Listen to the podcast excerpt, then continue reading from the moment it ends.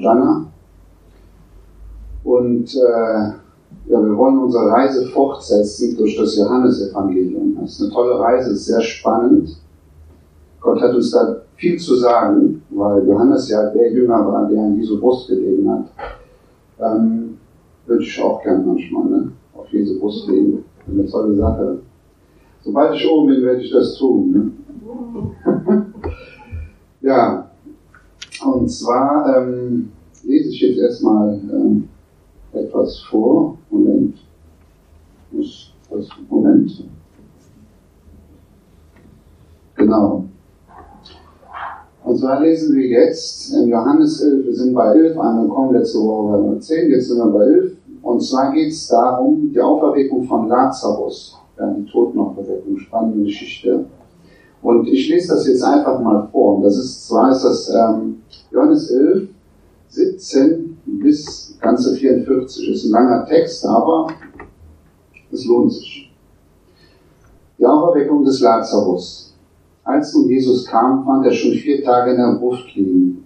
Bethanien aber war nahe bei Jerusalem, etwa 15 Stadien weit.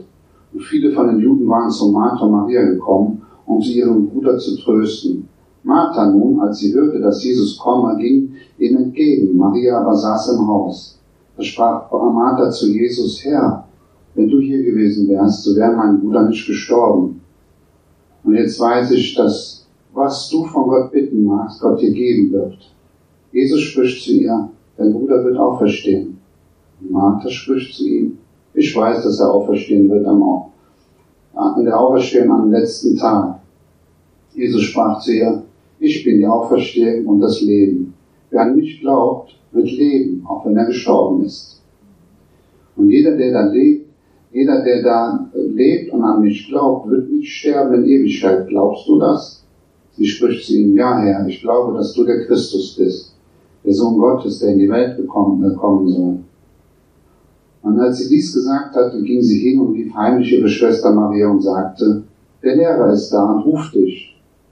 Als jene es hörten, stand sie schnell auf und ging sie zu ihm. Jesus aber war noch nicht in das Dorf gekommen, sondern war in dem Ort, wo Martha ihm begegnet war.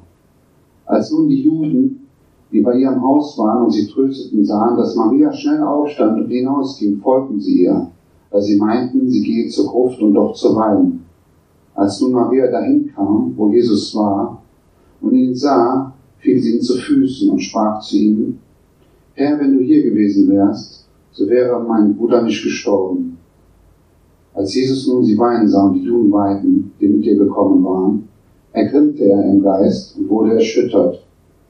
Ich habe hier äh, explizit die Elberfelder ausgewählt, oder dieses Wort der Grimmen. In anderen Übersetzungen steht es anders. Und sprach, wo habt ihr ihn hingelegt? Sie sagen zu ihm, Herr, komm und sieh. Jesus weinte.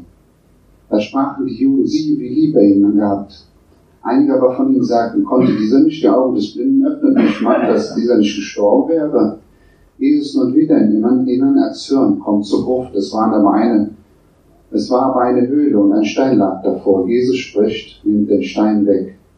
Die Schwester des verstorbenen Martha spricht zu ihm, er erriecht schon, denn er ist vier Tage hier. Jesus spricht zu ihr, habe ich dir nicht gesagt, wenn du glauben würdest, du, so würdest du die Herrlichkeit Gottes sehen? Die nahm nun den Stein weg. Jesus aber hob die Augen empor und sprach, Vater, ich danke dir, dass du mich erhöht hast. Ich aber wusste, dass du mich alle Zeit erhörst. Doch mit der Volksmenge willen, die hier umhersteht, habe ich gesagt, damit sie glauben. Denn du, dass du mich gesandt hast. Und als er dies gesagt hatte, rief er mit lauter Stimme, Lazarus, komm heraus. Und der Verstorbene kam heraus, an den Füßen und an den Händen mit Grabtüchern umwickelt, und sein Gesicht war mit einem Schweißtuch umbunden. Jesus spricht zu ihnen, macht ihn frei und lasst ihn gehen. Ähm, ja, das ist eine sehr spannende Geschichte, finde ich. Und ähm, in Vers 33 und 38 sehen wir, dass Jesus sich irgendwie ärgert. Da steht der Grimm, das ist so ein äh, Wort von innerlichen Ärger. Ne? Und das Ganze passiert sogar im Geist. Das heißt, er war im Geist erschüttert. Warum war er im Geist erschüttert? Die Frage habe ich mich oft gestellt. Und ich glaube einfach, dass wir im Leben ähm, oftmals Dinge erleben, die Gott getan hat oder die Gott gemacht hat, aber die wir gar nicht so sehen. Und da wandelte Jesu zwischen ihnen, er verwandelte Wasser in Wein, er machte Dinge, so wie auch Gott mit als Feuersäule vor den Israeliten und sie glaubten immer noch nicht wirklich an das, was Jesus ihnen gesagt hatte, dass er gekommen ist, um sie zu retten. Und ich glaube, dass er deswegen äh, innen ein bisschen erschüttert war. Oder eher auch traurig darüber, dass, dass, ähm, ja, dass sie nicht so glaubten, wie er das gerne hätte. Ich muss dazu sagen, wenn ich diese Predigt jetzt halte, der Prediger predigt immer sich selber. Das heißt, im Endeffekt habe ich diese Dinge am Herzen, weil ich weiß, dass Gott in meinem Leben eine starke Veränderung vollbringen möchte. Er möchte mich ändern in meinem Innern. Und oftmals ist es so, dass wir äh, bestimmte Dinge sehen, die in, in unserem Umfeld passieren, selbst kleine Zeichen und Wunder. Und das beste Beispiel ist zum Beispiel, ich kann mich erinnern, als letztes die Heide ein tolles Zeugnis hier gegeben hat. Da ging es um sechs Gläser, oder ehemals waren es fünf Gläser. Und ähm, ich glaube, das war ein Arbeitskollege. Und eigentlich ist eins von diesem Servie kaputt gegangen. Und urplötzlich war dieses eine Glas wieder da. Gott hat das getan, um ihm zu begegnen, um ihm zu zeigen. Ich bin Gott. Jetzt ist die Frage, wenn unser Verstand antwortet, ja, was antwortet dein Verstand? Was habt ihr gedacht in dem Moment, als das Zeugnis kam? Er hat es bestimmt schon neu gekauft und dann hat er das wieder beigestellt und sie wusste davon nichts. Das sind die Dinge, wir, wir sprechen wirklich von einem Gott, ja, dem wir dienen, der die Welt in Existenz gerufen hat. Er sprach und es wurde. An den glauben wir doch, oder? Darum sitzen wir hier. Und unser Verstand gibt uns wieder, dieses Glas kann niemals Gott, warum sollte Gott ein Glas dahin getan haben? Ja? Meine, wenn Gott die Welt geschaffen hat, ich glaube, das wäre ein Klacks für ihn, so ein Glas dahin zu tun, um denjenigen zu berühren. Und dann gibt es ganz viele Zeugnisse auch in meinem Umfeld, ja, die, die das, was Gott wirklich macht, schmälern durch unseren Verstand teilweise. Und ich weiß, dass unser Verstand auch erneuert werden muss, weil das Wort sagt, dass die Erneuerung unseres Sinnes, ja, und der Verstand ist gekoppelt an unsere Seele und die Seele muss erneuert werden. Aber das, diese Erneuerung kann nur in einer Beziehung zu Jesus stattfinden. Die kann nicht stattfinden, indem wir, ich, ich muss jetzt, jetzt explizit nochmal sagen, es soll keinen Druck aufbauen, aber es soll euch äh, die Realität vor Augen zeigen, wenn Gott hat mir irgendwann mal gezeigt, wenn ich Wunder und Zeichen durch meine Hände sehen will, ja, dann passiert das nicht, indem ich äh, vielleicht äh, einmal die Woche in der Bibel lese und ansonsten überhaupt äh, mich mit anderen Dingen beschäftige. Ja? Die wahre Beziehung zu Jesus verändert unser Innerstes. Und das ist nicht immer nur Bibellesen, so wie viele das meinen in der stillen Zeit sondern das sind ganz viele andere Faktoren, die wir tun können, um mit ihm Gemeinschaft zu haben.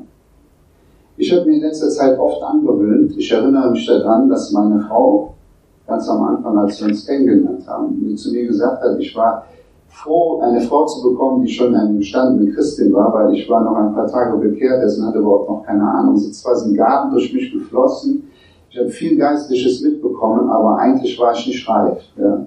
Ich war auch noch nicht reif und wenn man prophetisch begabt ist, teilweise, dann läuft man umher und verletzt Menschen teilweise und haut Sachen raus und weiß eigentlich gar nicht, was man da von sich gibt und bestimmte Menschen sind verletzt. Aber jetzt schreibe ich wieder ab. Und zwar hat sie mir gesagt, du kannst immer bei Gott sein. Einfach so. Dieses Bild habe ich noch vor Augen für die, die jetzt zuhören. Ich mache gerade die Augen zu. Und das ist eine Sache, die ich mir in letzter Zeit sehr oft angewöhnt habe. Egal, wenn ich eine Zeit habe, auch auf der Arbeit, ich habe Ruhe oder, dann mache ich die Augen zu und sage, Herr, ich liebe dich. Herr, begegne mir. Manchmal spüre ich seine Gegenwart, manchmal auch nicht. Aber das, was ich stets in meinem Herzen habe, ist Frieden. Einen tiefen Frieden in dem Moment. Und ich glaube, das ist das, was eine Beziehung ausmacht. Wenn man äh, in eine Beziehung, in eine menschliche Zwischenbeziehung kommt, wenn man verheiratet ist oder befreundet ist mit jemandem, und man zusammen ist, ja. Es gibt Zeiten, in denen man viel redet, aber es gibt Zeiten, in denen man einfach nur zusammen liegt und gar nichts sagt und die Gegenwart des anderen genießt. Ich habe mir auch vorgestellt, wie Jesus das gemacht hat. Jesus ist ja auf den Berg gegangen und hat immer nur gebrabbelt. Der Vater so, Vater hier, Vater da und hat immer nur tonnenweise gebetet, das glaube ich nicht. Ich glaube, er hat Gemeinschaft mit Gott gehabt, er hat gesessen in seiner Stille. Man würde im Esoterischen vielleicht sagen, meditiert, aber ich glaube, eine tiefe Gemeinschaft passiert in der Stille. Und wenn man Gott darum bittet, auch die Gedanken ruhig zu halten, oder man vorher ein bisschen was spricht, um seine Gedanken einzufangen lassen von, von Jesus, dann begegnet Gott genau einem da. Er berührt dich. Ich will jetzt nicht sagen, dass das Wortlesen nicht wichtig ist. Es ist eine wichtige Lektion, auch um ja, das Wasserbad des Wortes, sagt man, um deine Seele äh, zur Reinigung zu erneuern. Ja. Aber ich glaube, eine tiefe Gemeinschaft findet auch in der Stille statt. Und ich mache das in letzter Zeit, ich merke das sehr, sehr oft. Weil ich manchmal abends wirklich zu müde bin, um zu lesen. Weil ich körperlich sehr hart arbeite. Und dann ist man abends wirklich platt und hat kaum noch die Gelegenheit, irgendwie sich zu konzentrieren, ja.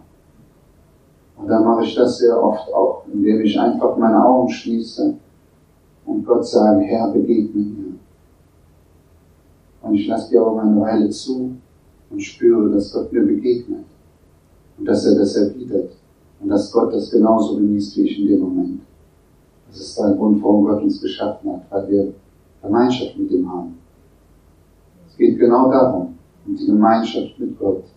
Alles, was Gott möchte, ist Gemeinschaft. Und so geht es auch uns Christen. Gemeinschaft untereinander. Jesus in dir und Jesus in mir. Und Jesus mitten unter uns. Und es gibt nur ein paar Zeugnisse, die ich habe aus meinem Umfeld. Ich habe auch extra hinterfragt, ob ich das wiedergeben darf. Aber ich nenne keine Namen, klar.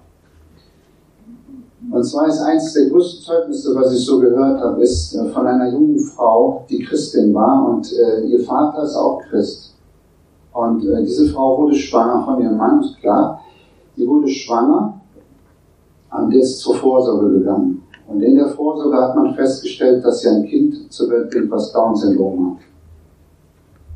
Daraufhin hat sie gesagt, okay, ich gehe mir eine Zweitmeinung ein und ist zum nächsten Arzt.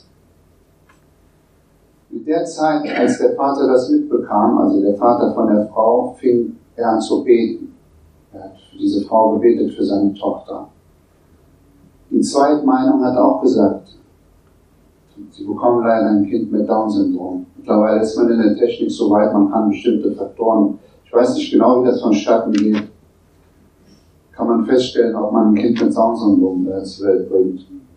Schlussendlich hat sie noch nicht aufgegeben und ist zu einem Spezialisten nach Düsseldorf, der, ich weiß nicht, wie der heißt, aber der auf, dieses, auf diesem Gebiet halt wirklich spezialisiert ist. Und auch er hat ihr gesagt, sie bekommen ein Kind mit Down-Syndrom. In der Zeit hat Gott zu dem Vater gesprochen und zum Vater gesagt, sie wird ein gesundes Kind zur Welt bringen. Er hat preis den Herr, hat Gott gedankt und hat es im Glauben angenommen. Das Kind kam zur Welt. Es kam ein gesundes Kind zur Welt. Der Vater danke Jesus. Die Frau, auch Christin, hat gesagt, die Ärzte haben sich vertan. Mich berührt das, weil im Endeffekt das ist Gottes Werk. Gott hat dieses Kind zur Welt gebracht. Drei Ärzte haben das bestätigt. Gesund.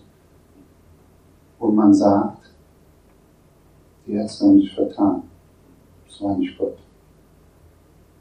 Man macht dieser Frau noch nicht mal einen Vorwurf in dem Sinne, weil Das sind Dinge, die der Verstand wiedergibt, der unerneuerte Verstand, der jedes Mal das anzweifelt, was im Geist passiert. Und dieser Verstand muss erneuert werden durch das Wasserbad des Wortes. Ich kann viele weitere solcher Zeugnisse wiedergeben, die halt einfach zeigen, was Gott in dem Leben der Menschen tut. Es gibt ein weiteres Zeugnis, das erzähle ich euch jetzt, auch aus dieser Ecke. Und zwar gab es einen jungen Christen, der war Sportler und er hat viel Sport gemacht in seinem Leben. Und irgendwann wurde er krank. Ich weiß nicht genau, was er bekommen hat. Und ähm, er bekam eine Herzmuskelentzündung. Und er durfte in der Zeit auch nicht mehr arbeiten und so weiter. Und ähm, irgendwann erholte er sich ein, äh, bisschen und äh, der Arzt hat ihm irgendwelche Tabletten verschrieben, die halt das, damit das Herz wieder sich erholt. Es war schon angefangen zu schädigen, nachdem er gesund wurde. Er hat nach ein paar Wochen einfach die Tabletten abgesetzt und hat gedacht, brauche ich nicht. Irgendwann ist er, äh, fühlte er sich wieder gut. Er ist eine, eine, um einen See gefahren, Fahrrad.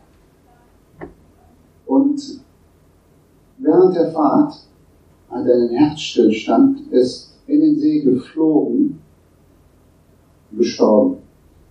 Zwei Kinder haben das mitbekommen und sind zur Verwandtschaft gelaufen. Der Bruder kam um die Ecke, der kein Christ war.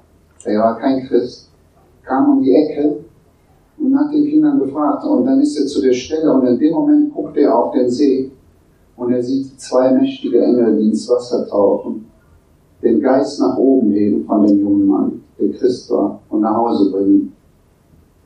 Und Gott hat diesen Menschen in dem Moment, der nicht Christ war, die Augen geöffnet, um das zu sehen. Was hat dieser Mann gemacht? Gott ist diesem Mann begegnet, um ihn zu sich zu holen gesagt, du möchtest nichts von wissen, ich weiß, dass Gott existiert, aber ich will lieber mit Drogengeschäft und mit anderen Dingen Geld machen. Das sind Dinge, die Gott macht, ja, und unser Verstand ist uns oft teilweise im Weg. Und wir müssen einfach lernen, ähm, dass wir das verändern lassen müssen. Es gibt viele solcher Zeugnisse, wo Gott wirklich den Menschen begegnet. Und äh, ein weiteres Zeugnis. Ich will jetzt einfach mal nur eine, eine Palette von Zeugnissen, einfach die Dinge, die ich, das, die habe ich jetzt innerhalb von ein paar Wochen mitbekommen, wo ich jetzt immer sage, preis den Herrn, ja. Das sind Dinge, die einfach passieren im Leben der Menschen, ja. Es war ein, äh, ein Drogendealer gewesen, der halt, hat ganz krumme Geschäfte gemacht mit der albanischen Mafia. Und dieser Mensch ähm, wusste auch, es existiert ein Gott, aber er hat lieber Drogengeschäfte gemacht, weil Geld. Und irgendwann hat er sich in den Kopf gesetzt und hat äh, eine Lieferung der Drogenmafia äh, zu sich genommen und hat die auf eigene Faust verkauft und hat sie sozusagen betrogen. Daraufhin hat diese Mafia hat das rausbekommen und hat diesen Mann aufgesucht und hat ihn mitgenommen. Sie haben ihn in ein Waldstück versteckt, in ein Haus gebracht. Das ist jetzt so eine Horrorstory, ne? An, eine, an einen Stuhl gekettet mit Handschellen. Und sie hatten schon bestimmte Vorbereitungen getroffen, um ihn beiseite zu schaffen. In dem Moment, ich weiß nicht warum, sind die zwei Männer, die diesen Mann festgehalten haben, sind kurz rausgegangen. Und in dem Moment saß er auf dem Stuhl und hat sich gedacht, meine Stunde hat geschlagen, ich werde jetzt gleich sterben. Hat nach oben geschaut und gesagt, Herr, ich weiß, dass du existierst, hilf mir. Moment gingen die Handschellen auf. Er ist aufgestanden, konnte fischen. Aber was ist danach passiert? Er ist zurück in die Welt gegangen und hat sich gedacht, ja, schön, dass, dass, es Gott gibt und dass er mir dabei geholfen hat, aber eigentlich, ne, ich mache lieber Geld mit Drogen und lebe mein Leben so, wie ich das meine.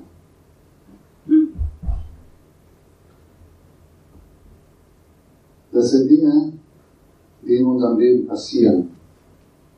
Und Wir sollten einfach anfangen, Gott die Ehre zu geben, die Dinge zu würdigen. Und selbst wenn es die kleinen Dinge sind, wie die Zeugnisse, die wir eben gesehen haben, das ist eine tolle Sache. Wenn Gott uns versorgt. Vieles im Geistlichen kriegen wir gar nicht mit. Gott ist stets um uns herum. Die Engel sind stets um uns herum, die uns dienen, die uns äh, Dinge zuteil werden lassen. Und ich finde einfach, dass wir, dass wir Gott die Ehre geben sollten. Und dass wir in der Gemeinschaft mit Gott leben sollten. Es ist nicht immer einfach, ich weiß das selber, man müde ist und abgeschlafft und viele andere und teilweise kommen noch Probleme dazu, familiär oder dies oder jenes. Aber einfach die Augen zu machen zwischendurch mal. Zu sagen, Herr, begegne mir. Das ist Gott. Gott liebt es. Gott liebt es einfach, Gemeinschaft mit uns zu haben, uns zu berühren und uns das zu schenken, was wir wirklich brauchen und nicht das, was wir meinen, haben zu wollen. Gott kennt uns besser, als wir uns selber kennen. Herr, und ich danke dir. Ich danke dir für jeden, der heute hier ist, Herr. Und ich bete einfach, Vater, dass die Botschaft, die ich jetzt gebracht habe, auch wenn sie nur zusammengeschüttet war, irgendwie doch von dir ist und dass du die Herzen damit berührst, Herr. Und dass das, was gesprochen wurde, wirklich tief in die Herzen eindringt, Herr und eine Veränderung hervorruft. Ich danke dir dafür, Herr, in Jesu Namen. Amen.